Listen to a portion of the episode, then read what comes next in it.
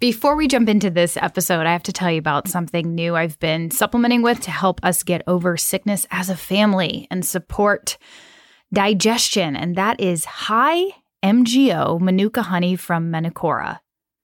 Yes, I said honey. Manuka honey has antibacterial, antiviral, anti inflammatory, and antioxidant properties. MGO is actually the organic compound responsible for Manuka honey's strong antibacterial properties. I've been wanting to experiment with high MGO honey for a while, not just like the honey you buy at the grocery store, but this actual supplemental high MGO honey. And I found Manukora, which produces this unbelievably rich and creamy ethical honey from New Zealand.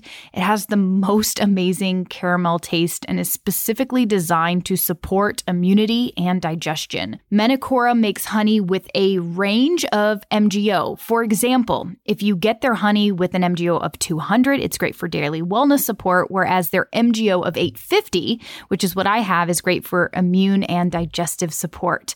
When we were sick for two weeks straight over Christmas. My honey arrived halfway through, and I immediately opened it up and like took a spoonful to stop my chronic cough. And this might sound weird, so bear with me, but I've actually used it on cuts and wounds and even put a little bit around my nose since it was so irritated from blowing my nose. And I woke up the next day and it had completely healed overnight. You can add this honey to your tea or coffee or eat it straight from the spoon like the kids and I do. In fact, I just gave it to my daughter from the spoon 20 minutes ago because she woke up with a super high fever. So there you go. Manukora's super honey is available in a range of easy to use formats, including squeeze bottles and compostable honey sticks. If you head to manukora.com forward slash wellfed, you'll automatically get a free pack of honey sticks with your order. That's a $15 value. Again, that's Manukora, M A N U K O-R-A dot com forward slash well fed. That will get you a free pack of honey sticks with your order. It's called Honey with Superpowers for a good reason. So get on it and try this delicious creamy caramel honey, and you won't look back. You are now listening to Well Fed Women, the show that's been radically changing the way women perceive health, fitness, and their bodies since 2015. I'm your host, Noelle Tarr. Submit your questions to wellfedwomen at gmail.com, and you can keep up with the show on Instagram at wellfedwomen.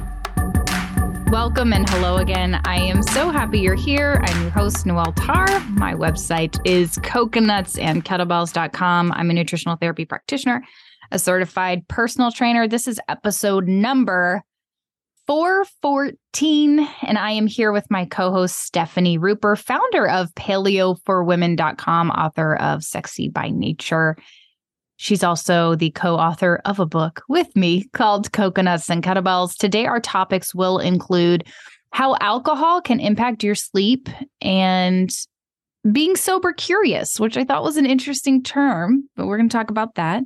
Getting back into exercise and adjusting your nutrition postpartum, and date nights when things get boring. Hey, Steph. Hey. Hey. How is hey. it over there? it's good over here. What about you over there? Decent. Decent. Cool.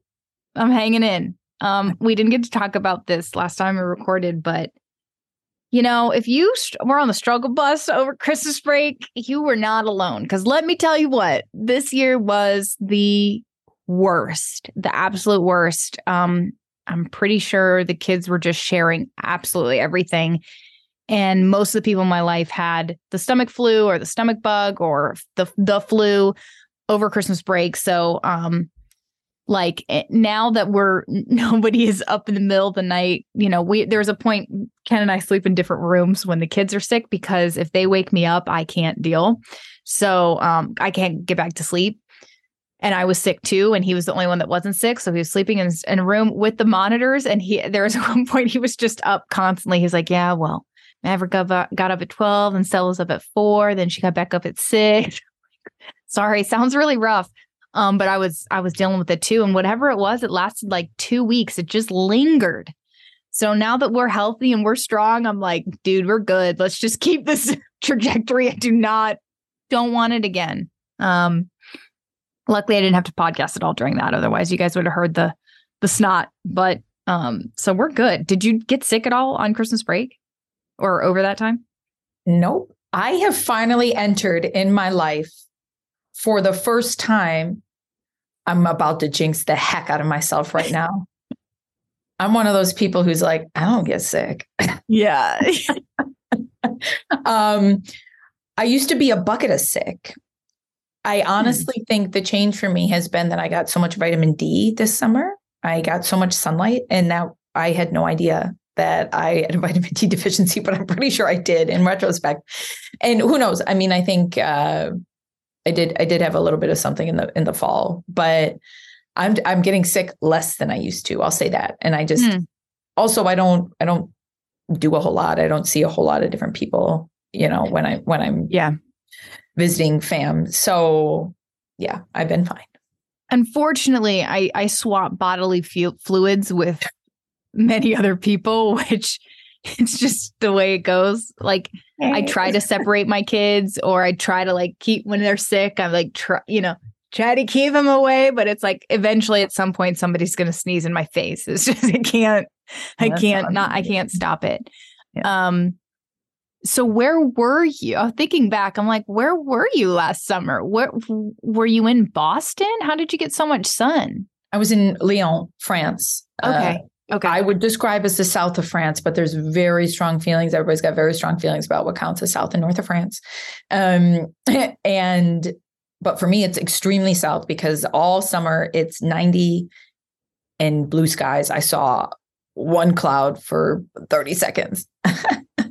yeah. And I was really intentional about getting sunlight and what a huge difference it, it made. You know, I was really struggling with that whole histamine thing mm-hmm. For years. And since then, I've been fine. Wow. Um, yeah that that that really that had to i can't i can't put my finger on anything else and you know, i tell people you know these kinds of things and they're like well you know it could have been it could have been could have been i'm like well sure mm-hmm. this is mm-hmm. my working hypothesis and things happen for reasons and that's to the best of my knowledge the reason i might be wrong mm-hmm. um, but uh, yeah so that was cool i now know you know, and now I'm going to be very, very, very intentional. Um, supplementing with vitamin D doesn't always go great for me. I'm, I'm not sure I, uh, how to, I haven't figured out how to do it right yet. And you have pretty fair, is your skin pretty sensitive? So are you like, where do you intentionally get the sun? I'm assuming you keep your face covered or whatever, but is it more of like your extremities, you're exposing your shoulders, your arms, that sort of thing?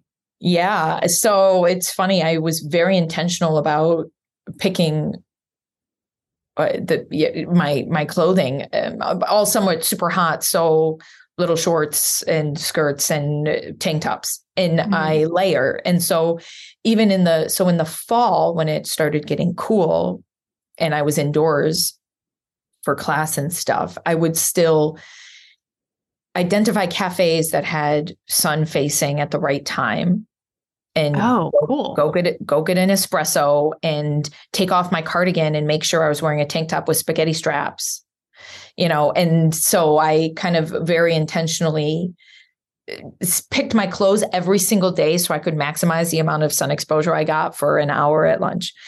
Uh, yeah. That's cool. Yeah. It's a, it's a little cloudier now that it's winter but I, it's still sunnier there than it is in Detroit or mm-hmm. Oxford. So, uh, yeah, I'll be okay. Interesting.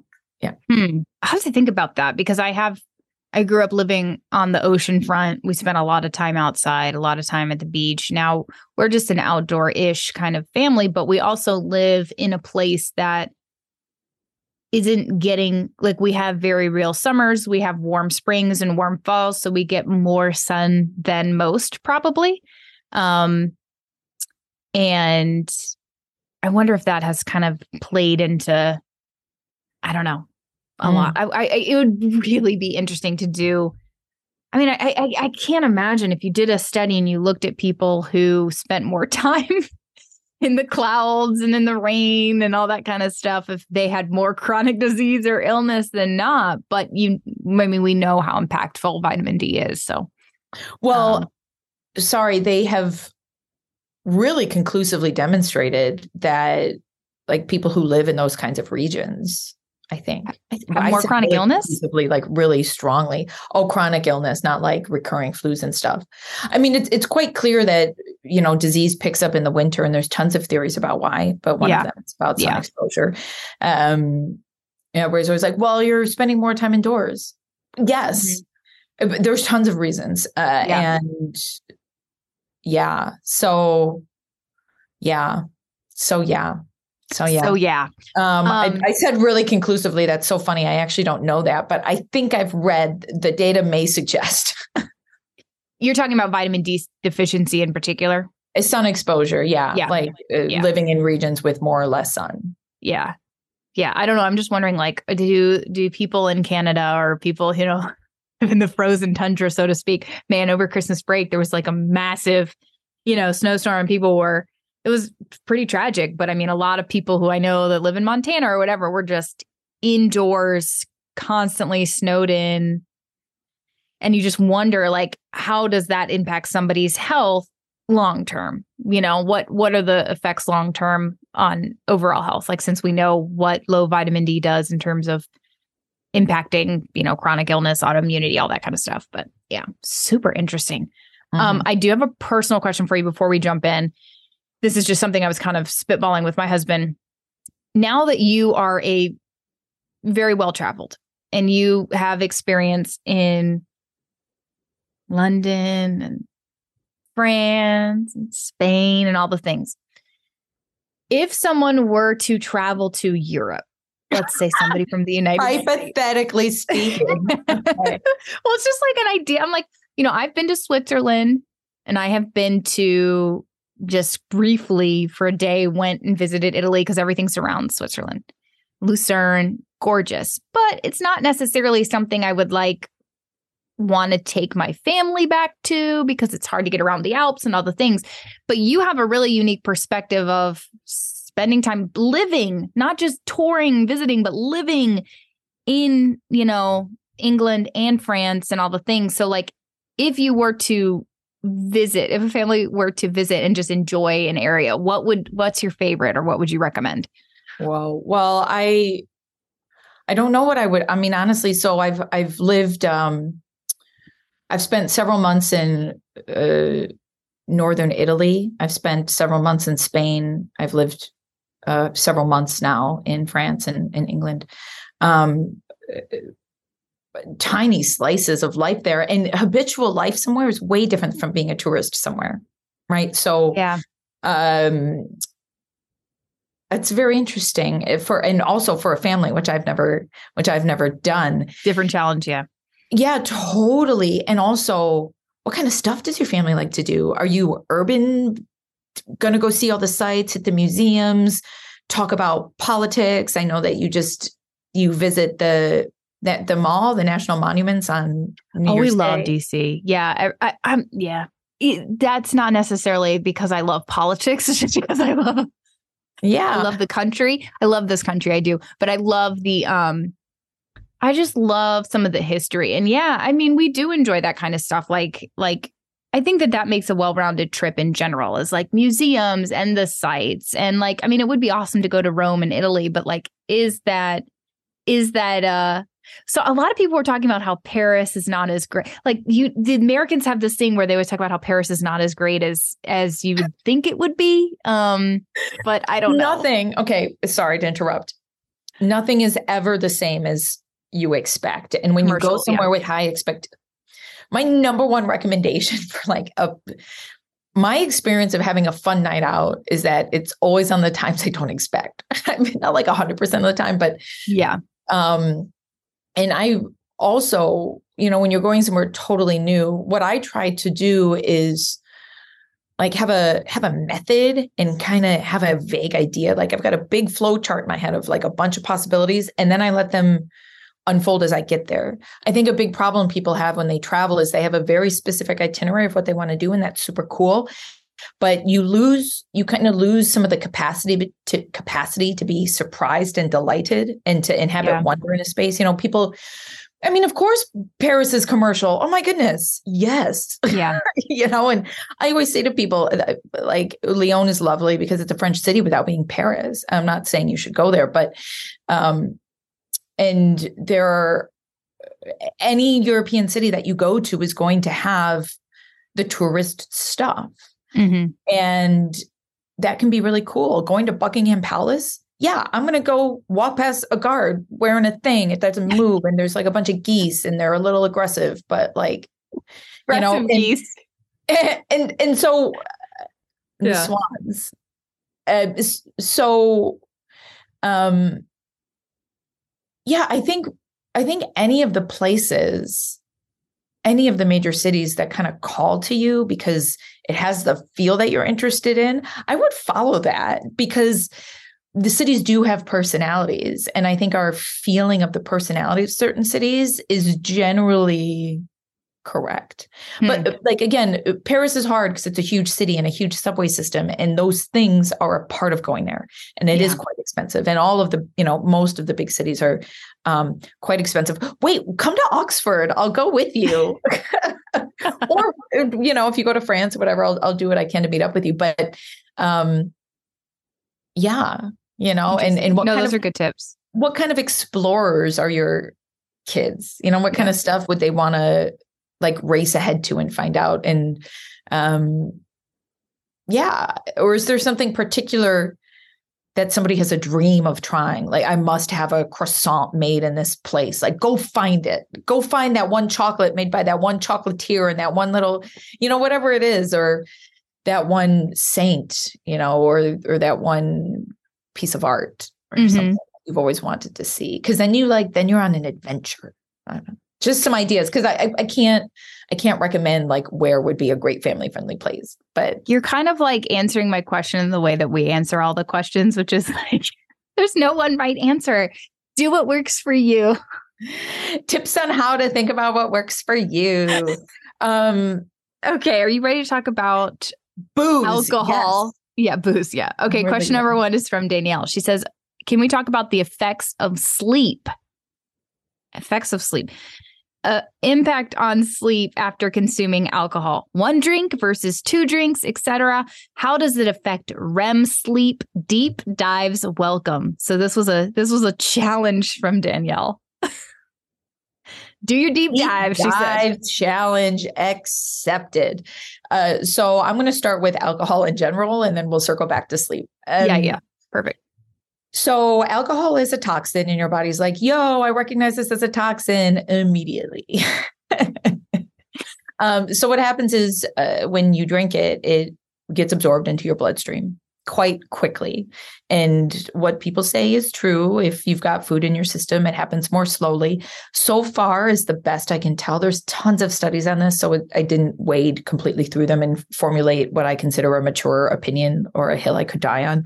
Uh, but it seems to be the case that the precise macronutrients don't matter all that much, just food in general is you know going to slow if there's stuff in there it's going to it's going to slow it down um, and maybe i would maybe if anything lean into fat because alcohol is fat phobic and actually having a higher body fat percentage will slow all of that down you know the the the whole alcohol pro um, toxification thing. And so the hypothesis for me working is that consuming fat um, might also be and may play a role in why people have a natural craving for for greasy foods or say that they do.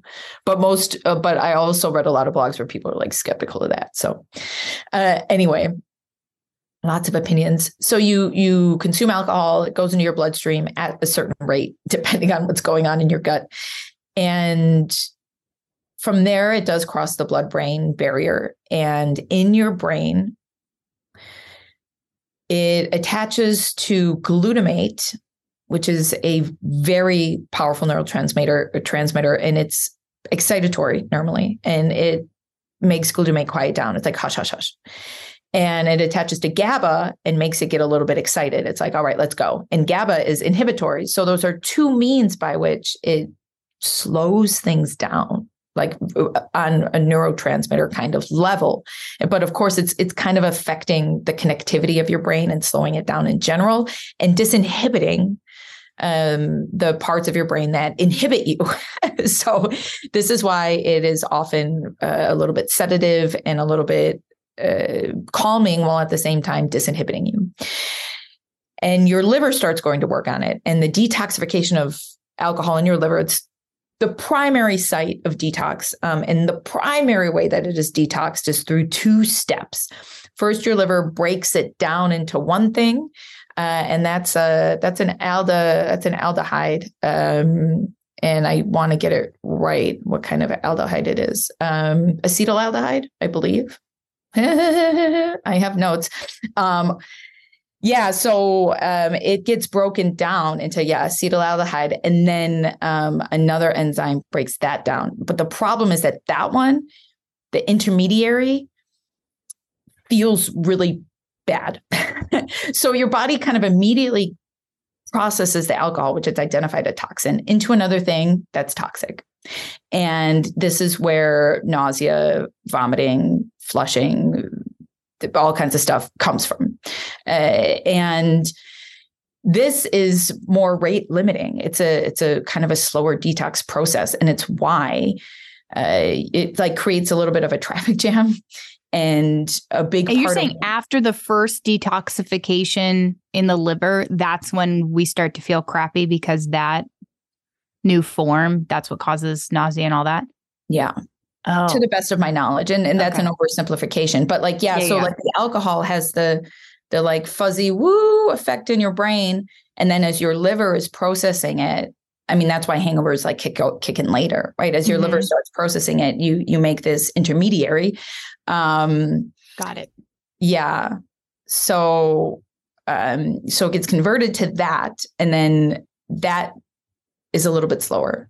And this is why, like, about a drink an hour, both of the reactions happen like kind of you you get to do both of them. They say like at least a, you know no more than a drink an hour. And if you do more than a drink an hour and this is a huge generalization it's obviously very genetic and person dependent um, then you'll create this kind of like backlog or traffic jam stuck at the acetaldehyde um, waiting for the next uh, you know en- enzyme the um, aldehyde dehydrogenase is what it's called the second one to then break it down into acetate which becomes water and carbon dioxide and then it's out.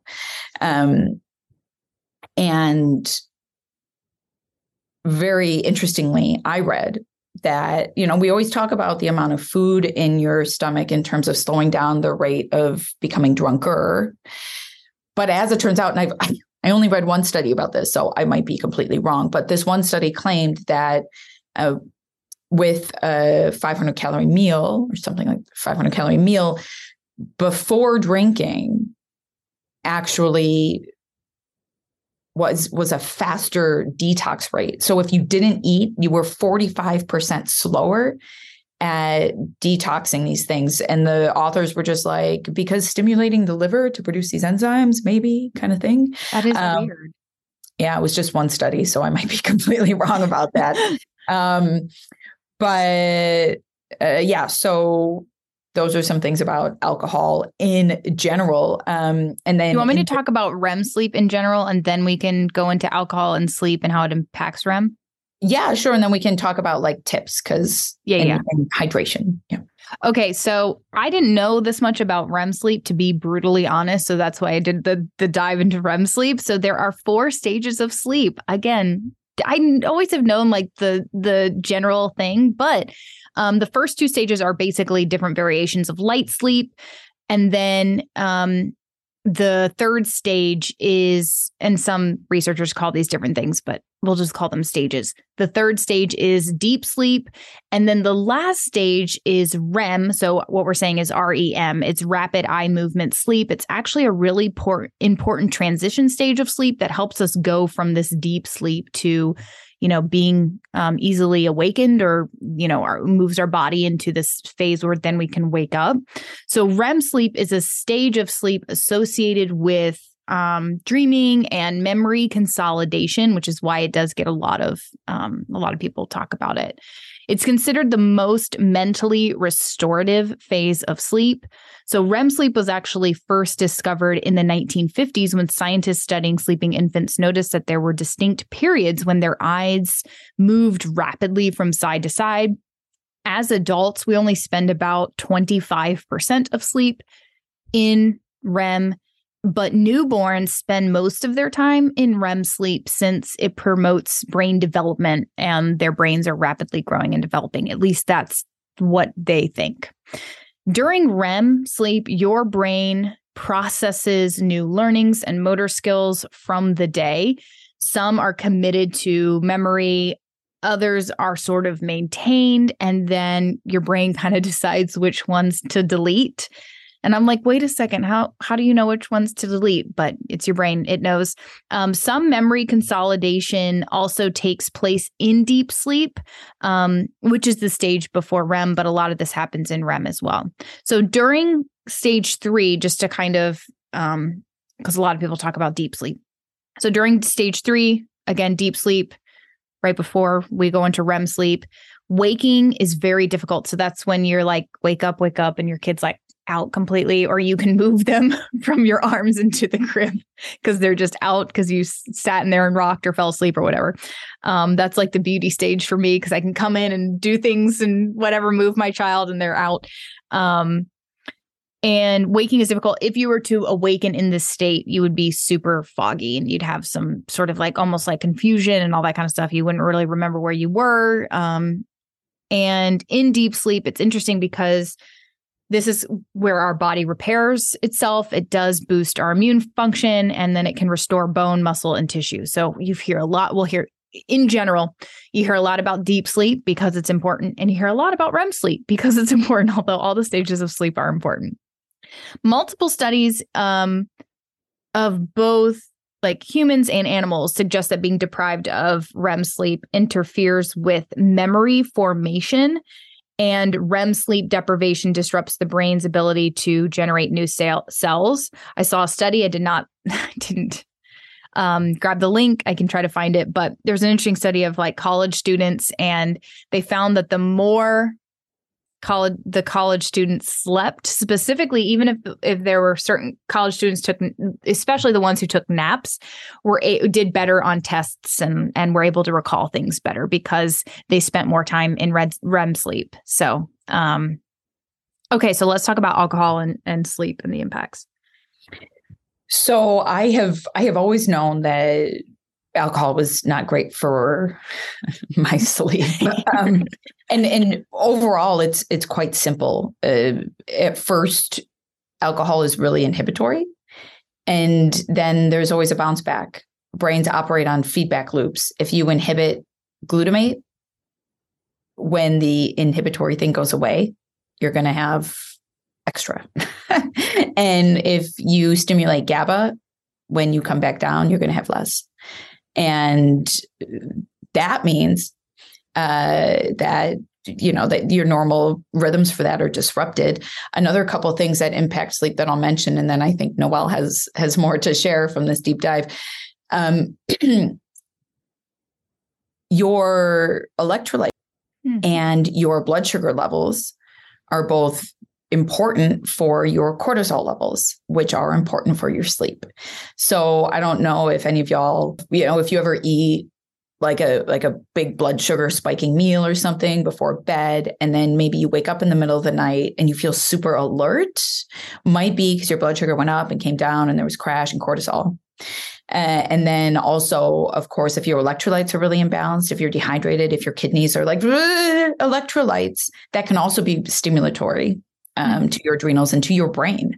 So uh, those things can also wake you up once or repeatedly.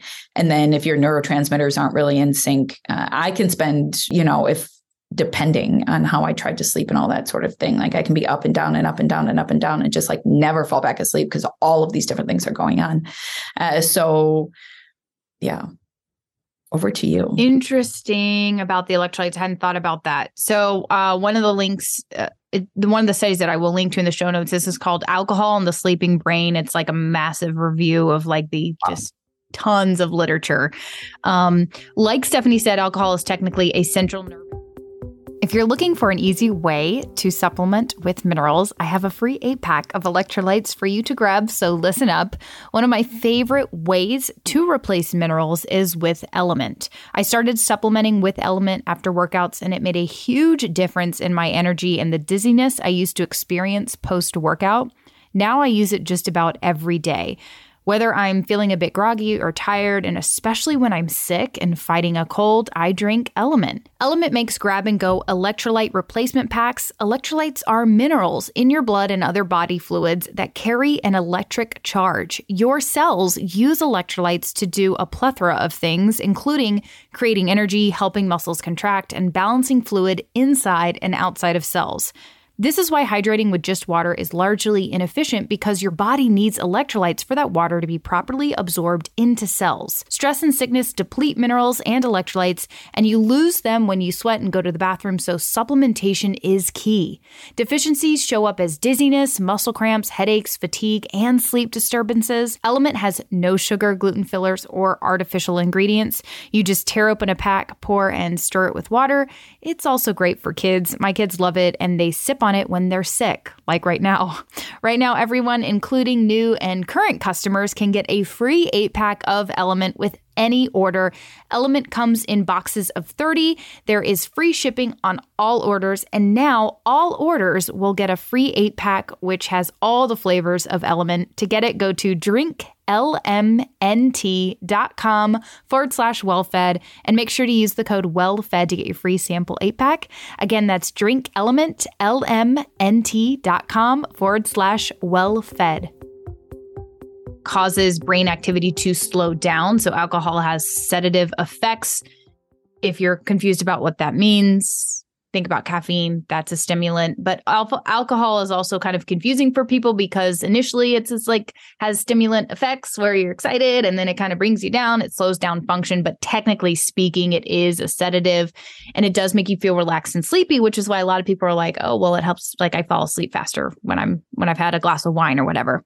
There is a plethora of research tons of it that shows Alcohol, especially in excess, has been linked to poor sleep quality and duration. There is so much research on how it affects people, regardless of your age, your sex, the dosage, the timing of consumption. Um, it's data overload, because it's not not one of those things that's you know you don't in nutrition you don't really stumble upon things that are like overly studied especially for women so um it's pretty clear both acute and chronic consumption of alcohol impacts sleep. Research shows in acute consumption prior to bedtime, there's a decreased sleep onset. So, in other words, you fall asleep quicker, but that there are the research shows there are pretty like significant changes to sleep architecture early in the night. Um, so, when you drink, you actually spend more time in deep sleep and less in REM sleep. Um, so that structure changes, not necessarily for the better. Like you don't want to mess with your normal sleep cycles. In the second half of the night, sleep is disrupted with increased wakefulness and or you stay in stage one sleep, which is exactly what you're just saying, Steph. And they they say it's because you have this high blood alcohol level, then that drops off and the effects are dropping off. So now the the GABA and all that kind of stuff, once that's gone decreases, that's when you keep waking up. You're only in this light stage one sleep. You're not now you're not getting into deep sleep and you're not getting your REM sleep. So the more you drink, the more pronounced those effects are. Um, however, since the effects of alcohol are different from person to person, even small amounts of alcohol can reduce sleep quality for some people. So it's not just the chronic drinkers, the people who drink five drinks. It can actually impact you if you have one drink. I will link to a 2018 study which compared sleep quality among subjects who were consumed different amounts of alcohol. Again, this is just kind of looking at the sleep habits of uh, it looked at about it was like 4,000 adults between the ages of 18 and 65. Um, what it found was low amounts of alcohol, so fewer than two servings per day for men, one serving for women, decreased sleep quality by 9.3%, moderate amounts, which is two servings per day for men, one serving per day for women, decreased sleep quality by 24%, high amounts, more than two drinks per day for men, more than one serving per day per, for women decreased sleep quality by 39.2%. It's pretty significant. I could not find any info. This is what I was trying to find because I couldn't actually get the um I could only see like chunks of summaries, not necessarily the data. Um I couldn't figure out if the people who they're saying fewer than one drink per day if these people were maybe drinking a half a drink every day for a week, or if they were the people who just were drinking one drink on, on, a Friday. Friday. Yeah. And then like one drink on a Saturday, and that's it. I think probably both are in there, but regardless of when you drink or how much you drink, it does impact or reduce REM sleep and sleep quality. Research also shows it's disrupting because when you get up in the middle of the night, um, after you drink, you pee a lot. Another thing with the kidneys and all that kind of stuff. But yeah, you you're you're flushing a lot out. It's dehydrating. You've got to pee, and usually you're trying to down a bunch of water because you are dehydrated. Um, and studies have also shown that alcohol use can exacerbate symptoms of sleep apnea, snoring. I may have experienced that personally, not me, but hearing somebody else snore and insomnia. Um, so uh, I find this all to be really interesting. I don't think the answer here is like you've got to stop drinking. Like no, no, nobody should be drinking. And I mean, maybe it's you should. Maybe that's it is. It's a neurotoxin. It's all the things. But um, you know, I interviewed Todd, the guy who founded Dry Farm Wines, and he was like, "Don't start drinking if you if you don't drink, don't start." and I love that he said that because I was like, "Yeah, you're right. Like, don't try to create a drinking habit." But if it's part of your routine and you do really enjoy and love wine or you love having a drink here to there socially, I think it's really important just to kind of be aware of this stuff and reduce the effects. Obviously, drinking, you know, one drink an hour, um, drinking a lot of water. Do you have any other tips? Because you said you had some. Yeah, that's kind of it. Like you want to be proactive about hydrating before uh, yeah. you know, because your cells are always in a certain state of how well hydrated am I? Yeah. you want to be hydrated before, eat before, pace yourself.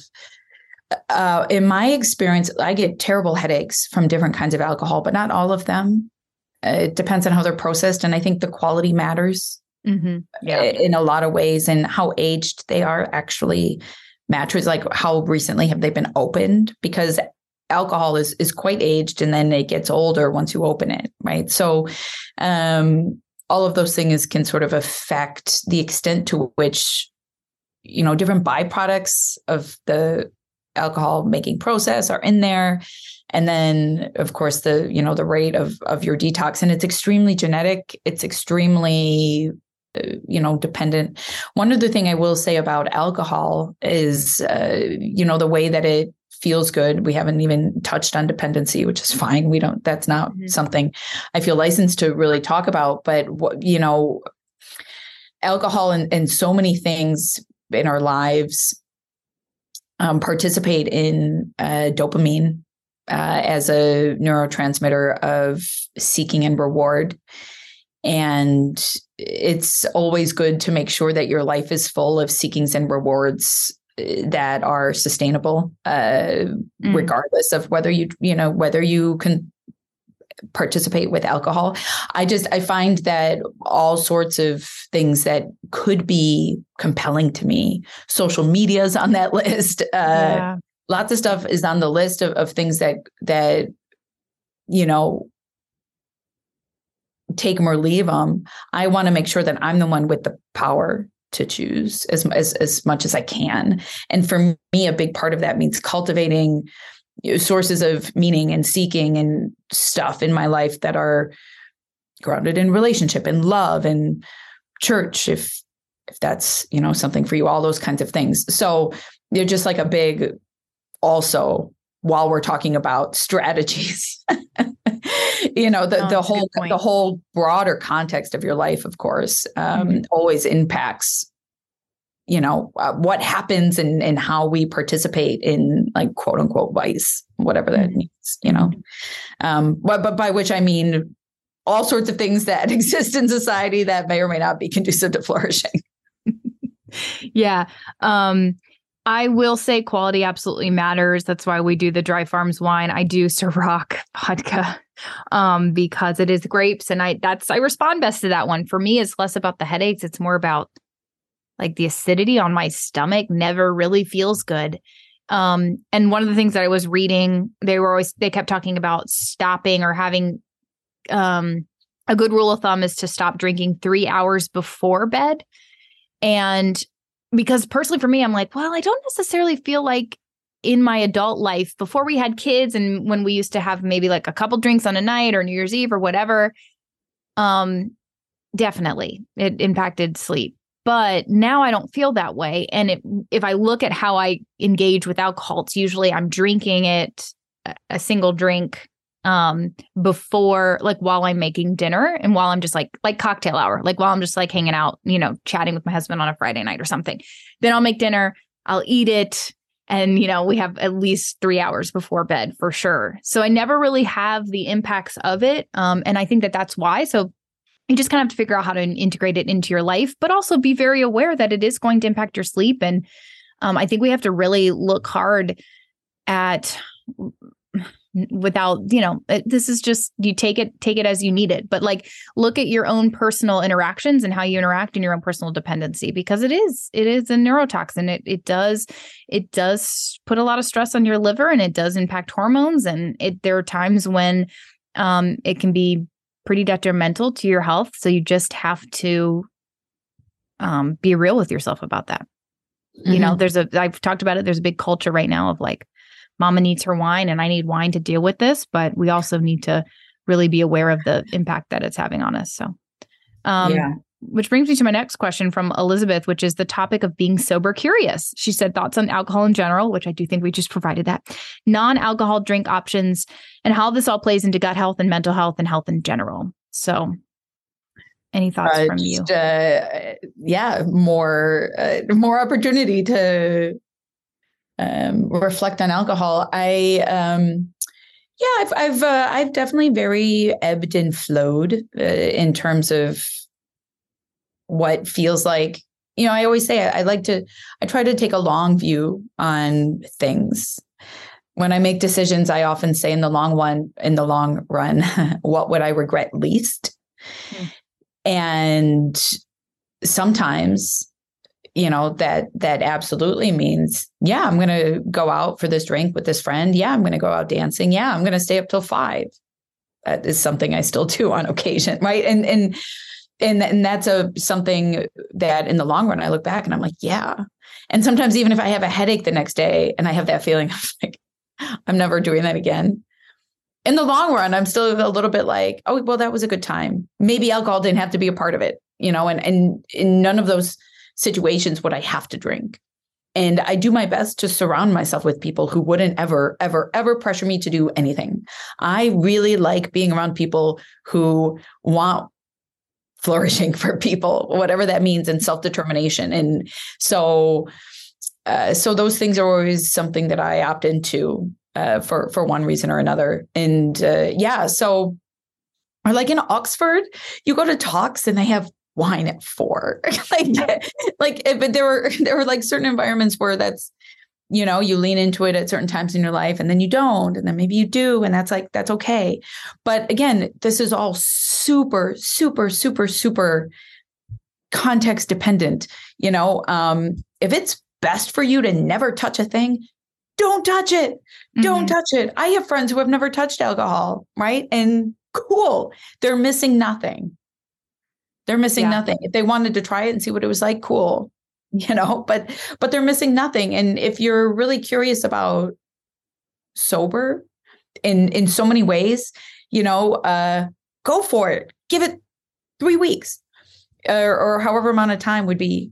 Yeah give it a few days if you know if if you have a habit of some sort of kind of practice or whatever um see see see how try that on for size. And there's tons of different ways to do that sort of thing. Like um, some people do dopamine fasts these days where you get rid of tons of sources of like stimulation that you've got kind of used to. You know, you might like, you know, so you just pull out a bunch of stuff. You just pull out a bunch of hmm. stuff. You know, it's it's kind of like you hear a, about that? The do- a dopamine fast? Yeah, I'm not sure if that's the word that they use, but that's how I thought of it in my head. Yeah. Um, they were doing it as a as a religious practice or some something like that. some kind of Uh, ascetic Got it. some kind of ascetic practice. You know, asceticism is a, a the idea of of giving things up, of of sacrifices, of self discipline, um, and then something. Often in a religious context, it's for worship or for God, but in personal practice, it's can also just be like for wellness. But asceticism, discipline, you know, has has its own re- rewards and orientations towards meaning, and and um, yeah. So like a like a dopamine fast, take cold showers in the morning, no social media, no uh, football games. If you get super emotionally wrapped up in watching foot, like identify the sources of things in your life that you feel compelled to do, but don't bring you flourishing, and like Mm. cut them out. like and see what happens and we end up realizing like oh we don't need that like mama doesn't need i could i could have wine and that could feel relaxing or disinhibiting but i don't need it Mhm. right um and Yeah. also sometimes i don't know you know like to each their own. But um i think it's i think it's really great to kind of like examine our attachments examine the things in our lives on which we rely. Are they conducive to our flourishing? Do they help point us towards feelings of homecoming and rightness and joy or not right? Mhm. if they do cool. And if not you know no. And whenever you know when when when when we do sort of do these kinds of fasts if we can do them in a in a healthy way right? If we can do them in a way that is safe that feels good um we do find that living without them works. We do find that uh, there are joys there are alternative joys and maybe they are joys that are more sustainable deeper longer lasting you know the kind of thing that gets us out of bed in the morning. And then a lot of what i do and actually it's quite uh, popular right now to talk about habits it's quite popular right now to talk about habits uh, but i do personally really think my whole theory of free will and i, I won't get into it. Read my next but um we we have the power we we have habits and they steer us in certain directions and they're very ingrained.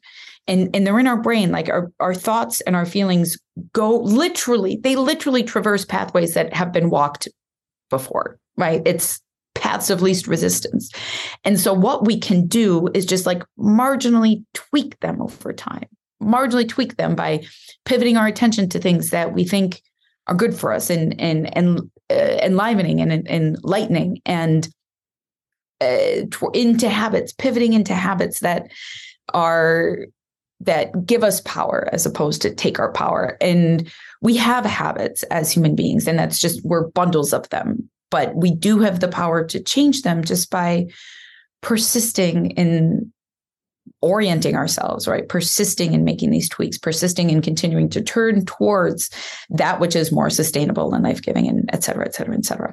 Um, all of which is to say, are some some of the things that I think about when I'm trying. I mean, I'm obviously just like a mess of intention, not a mess, but like a lot of a lot of intention. I'm always trying to think very intentionally about you know the things the things that I do and and sustain me and and habits is is so so a part of that. Um, so I'm just sort of sharing some reflections on you know all kinds of habits of alcohol or sobriety or what have you. Yeah, I think if you're curious, I I love the the idea of just like, well, give it a three to four weeks and see how you feel. Um, That's our whole shtick. yeah, I know. That's true. I love that. I do feel like I, you know, from a personal perspective, when I was pregnant and breastfeeding and then immediately got pregnant and was breastfeeding again, I went, you know, about a three year period where I didn't drink and I didn't necessarily miss it. It wasn't like, oh, I need a drink. You know, it kind of it brought me the realization that to the realization that it just is not necessary. It's not needed. Um, when I engage now, I will be honest, it's more of like a when I'm stressed or I need a reward, you know, it's not the most healthy scenario or situation where I'm like, I, I deserve this. I just, you know, whatever. Um, and so I think that it's really, really healthy to look and at that relationship continually. It may not be a problem now, but it may be a problem in the future. And I do kind of foresee, and I, when I look forward and just how I want to engage with alcohol, like I don't want to ever feel like I, I need it or, um, I, you know, here's the thing. I, I, I do feel like I'm always thinking about my aging self. And maybe it's because I don't know. Now all of a sudden I'm getting closer to 40, but I'm seeing I'm very visibly seeing the signs of aging. And so I'm always thinking about what are the things that I'm doing? How are they impacting my skin and just my my body and my liver and all those things? And if I were to really be honest with myself, alcohol is doing me no favors. So, and you know, one of the things that I've listened to and especially when I'm doing interviews with with perimenopause and menopause experts, they're like your your wine is not you at all. In fact, it's what's really the problem it's what's causing your liver to struggle and be a little bit, you know, sluggish and how it's processing hormones. It's why you're having these big hormonal swings. It's why you're seeing um, disruption and having symptoms and all the things. So I've always kind of had the idea in my head too, like, yeah, probably when I'm in my mid 40s and approaching menopause, it's going to be time to find something new. It's going to be time to find a new way to relax.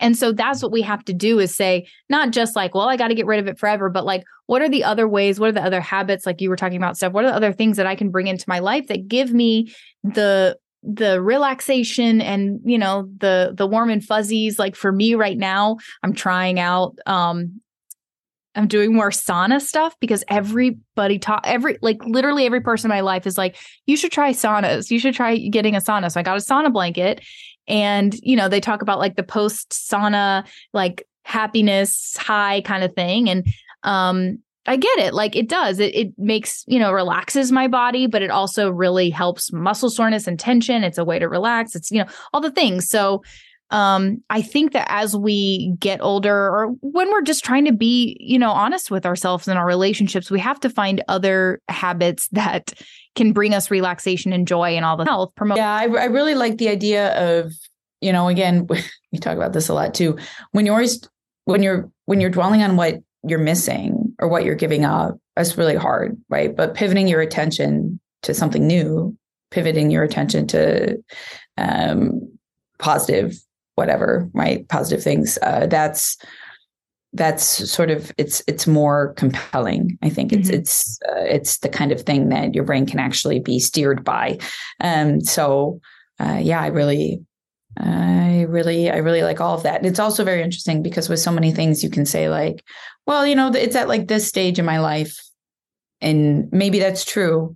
But then when the next stage comes, do you say, well, this one's special because Mm-hmm. Um, I do that. I do that. That is uh, definitely something, a way that I kind of license myself to do certain things. You know, I've got this like coffee habit and, uh, and, and a, a real habit of going out to pay money for coffee at cafes, which unfortunately I adopted when uh, when everything was shut down, and I was, you know, it was something that I really felt like at that point in time was very important for me, but I've held on to it you know, and I keep being like, well, as soon as I finish this project or as soon as I do that, or like, because I used to just like take my tea to the library, period. Right. And yeah.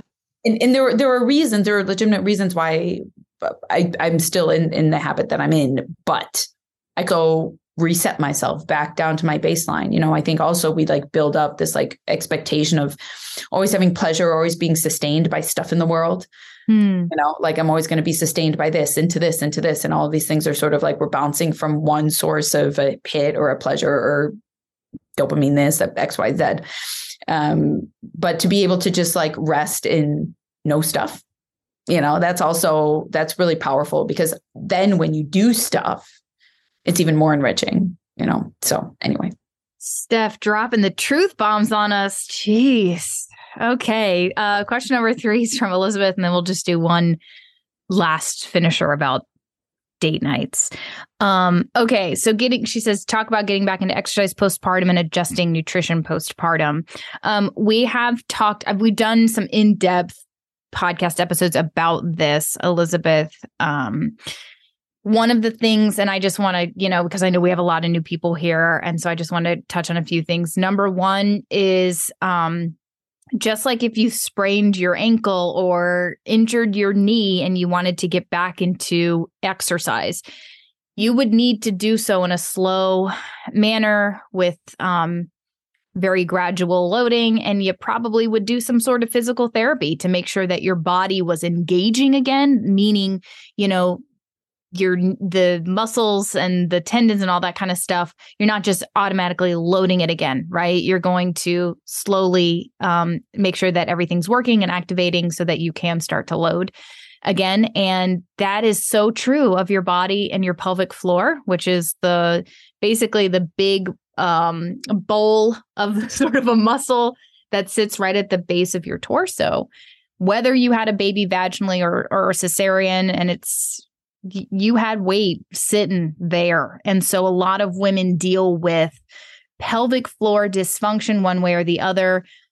I didn't deal with dysfunction, but I dealt with something different, which is like a hypertonic pelvic floor, meaning it stayed in constant tension.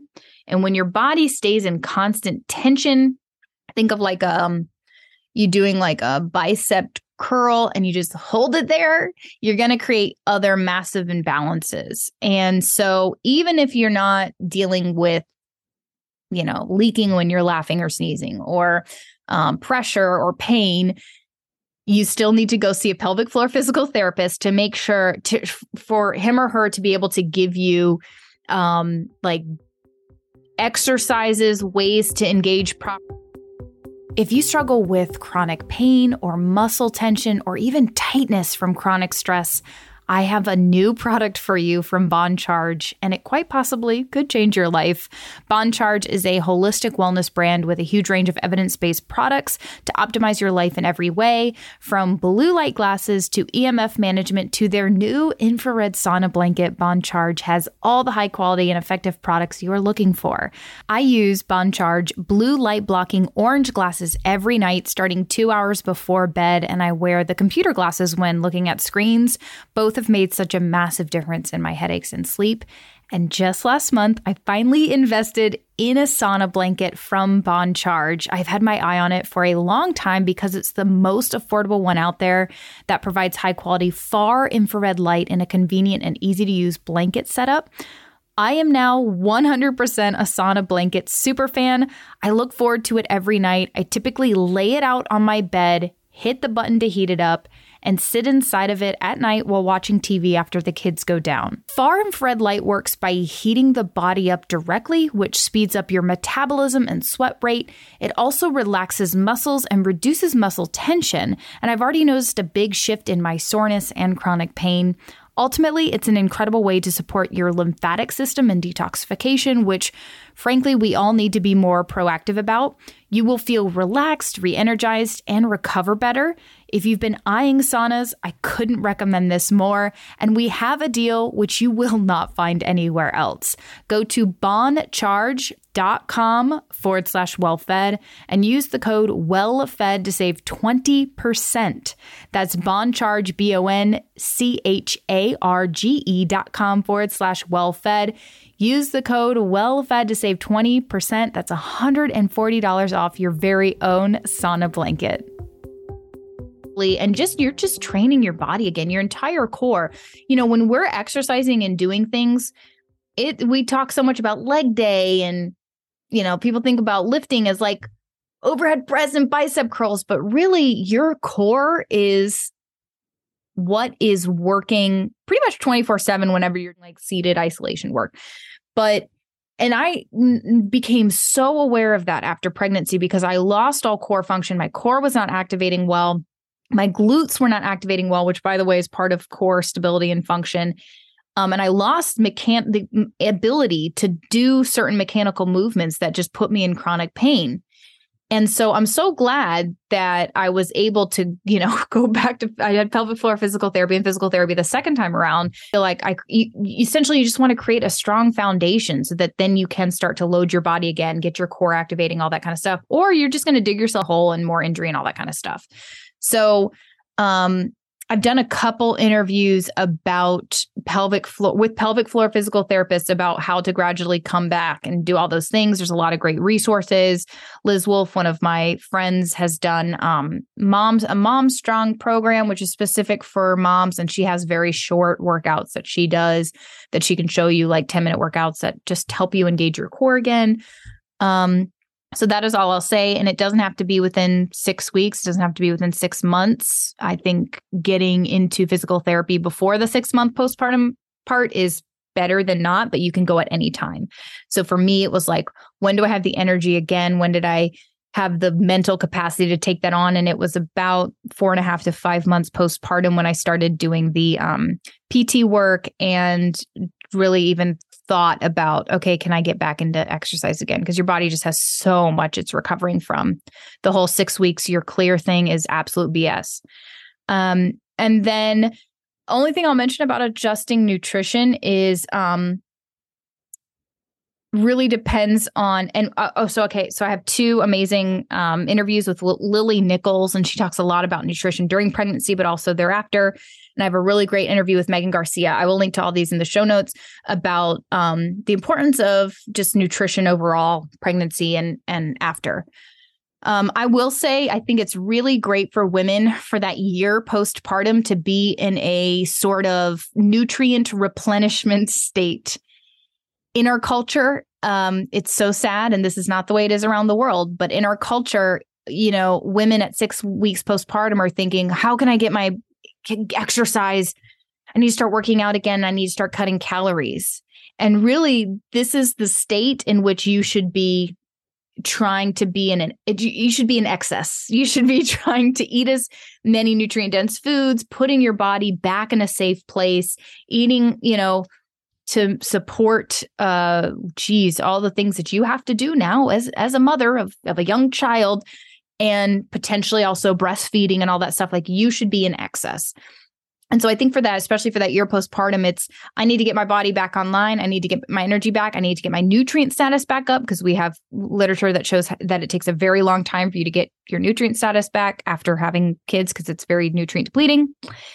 And then maybe after that year mark, you can say, okay, how do I need to now make adjustments to my nutrition and really dial in what's going to work for me in this stage of my life?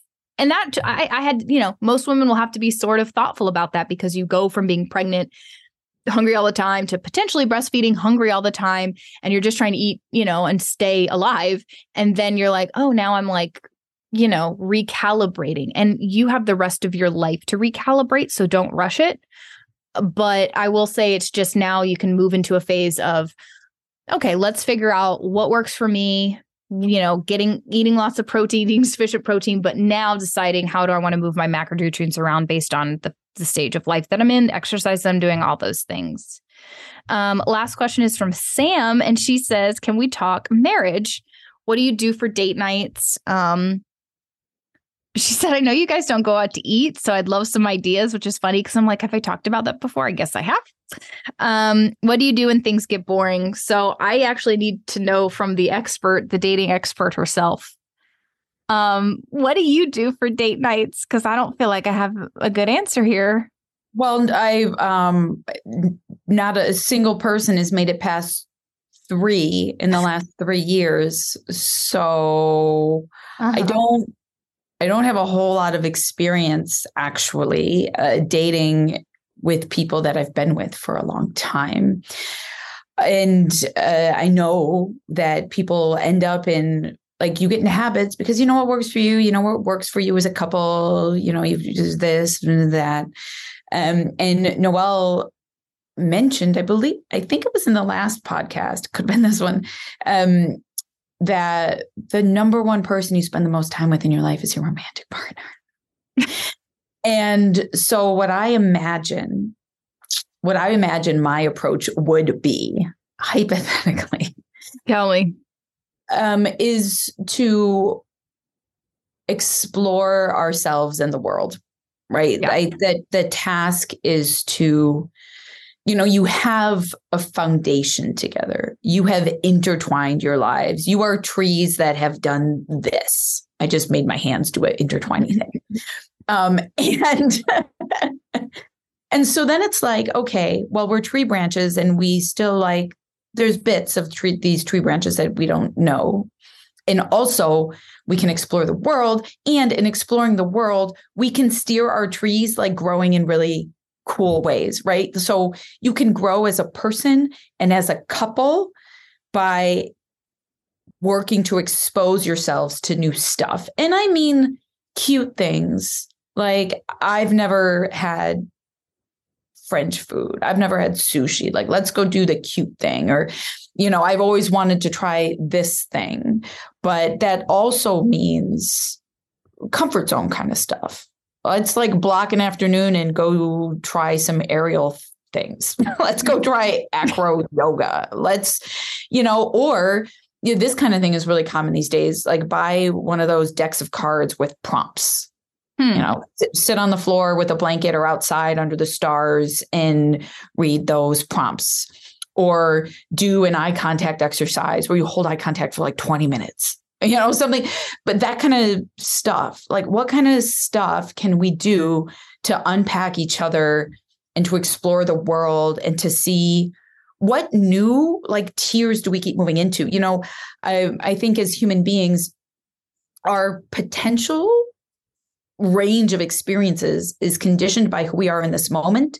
And then you move to a new experience, which conditions the next range of experiences. And so if you think about where you want to be moving, big picture too, I want to be super adventurous or whatever, then you like sort of start inching yourself that way. Or I want to get really involved in faith and you kind of start inching yourself that way. You know, go volunteer or do it, all that kind of stuff together. But um, the the more you sort of open your palette the more you open your palette for ways that you can relate to the world together. Like it, it might argue that the more possibilities you explore even the more the more they multiply because the ways in which you expand yourself expand the range of things that you can do moving into the forward. So this is like again me being way too big picture about something eh, about which i have no real lived experience welcome to my life. Um, but those are some big picture like thoughts. No, I love I I love those thoughts. I think they're great. And you know, looking it's it's hard. Um I we've never even when we were um kind of getting to know each other and all those things before we got married, we never really dated. And we're like we went out a few times to go to restaurants and stuff but what are you doing when you do that? You're you have a shared experience, you're you're enjoying a meal together, you're having time to talk. And so I think that the while we you know, we try to intentionally do date nights or or or go to a place that we love to eat for special events. It's like my birthday and maybe our anniversary. Other than that, we don't have a set date night. And I'm not sh- totally sure if I'd want that at this stage in my life.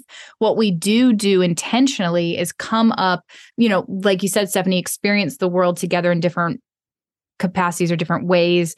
Um, and sometimes that's with our kids you know we just try to find ways to connect o- over shared experiences or new things and i think for us we really lean towards more experiences which is why we don't do a lot of date nights is, is it's not super enjoyable for me to sit in a restaurant over food that I may or may not like. Um, just to be brutally honest, I don't, we're not like restaurant people, but we love good food. So we, you know, the last time we did something together, we ended up, I, I kind of was researching, I was trying to find something that we could do together that would be fun.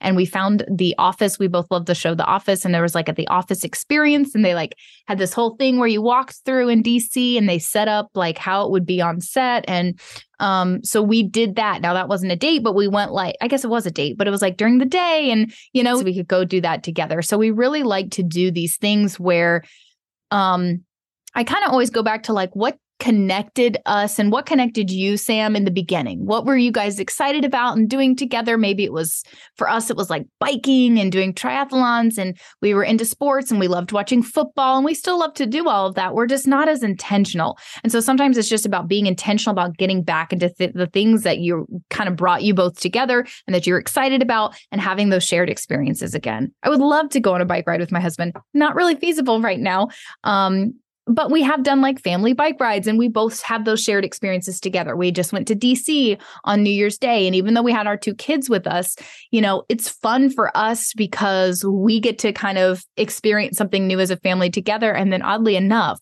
we do some of our best talking when we're driving on the road together and the kids are in the back or sometimes they're they're watching a show or they're playing or they're sleeping and like he and I can like knock out like a whole like two or three months worth of stuff that we've been meaning to sit and talk about or things we want to dream about or talking about getting an RV or whatever and we can sit and talk. So a lot of times it's just carving out the time to connect with each other, to have those conversations, to have those shared experiences in the pockets of your life without it having to be this whole thing where you're paying a hundred dollars for somebody to come watch your kids and then you're driving out to a restaurant and paying another hundred dollars and it's like a whole thing and then it's like, oh my gosh, I'm gonna get home because we gotta get kids to bed because my daughter didn't, you know, sleep or whatever. Like that may add more stress and that may not be the solution. So um and even you know i kind of think about how we connect we connect on what we enjoy and what we do. So we have the the 5k that we both kind of run together. And so while that's working on something together it's still a shared experience. It's work but it's like both of us are passionate about the same cause. And so we get to spend quality time together working on that. So um I'm very blessed in that I do feel like my husband's pretty proactive and he's always trying to do new things and meet new people and come up with new ideas and he always wants to be doing something new and helping in a new way and um so I just get to kind of be along for the ride but I do feel like that's when we connect the most is when we're doing something new together so that's all I got. I think I wish really, I had more I creative. I think that's really cool creative date night ideas. is just not quite our thing right now. And man, when our kids are out of the house, like I think about that too. Um, like I don't ever want to be like it'll be fun to you know let's let's look forward and say this is a season in which in which we do this but when the kids are older and they don't need a babysitter or they're you know out with their friends or they're like maybe we will you know we're gonna like hey we're just going out to a restaurant or hey we're gonna go stay the night and at this hotel or you know in DC or wherever because we want to we want to have some time together and that'll be a new phase and something new to to be excited about so. Um anyway we've gone on long enough. We've talked a lot. Do you have anything else that you want to add? Shaking nope. your head. No. Get us off. Thanks for being here guys. Thanks for hanging out with us. We love you. Um, more from Stephanie at Stephanie.Ruper. More from me, coconuts at coconuts and kettlebells on Instagram. We will talk to you next time.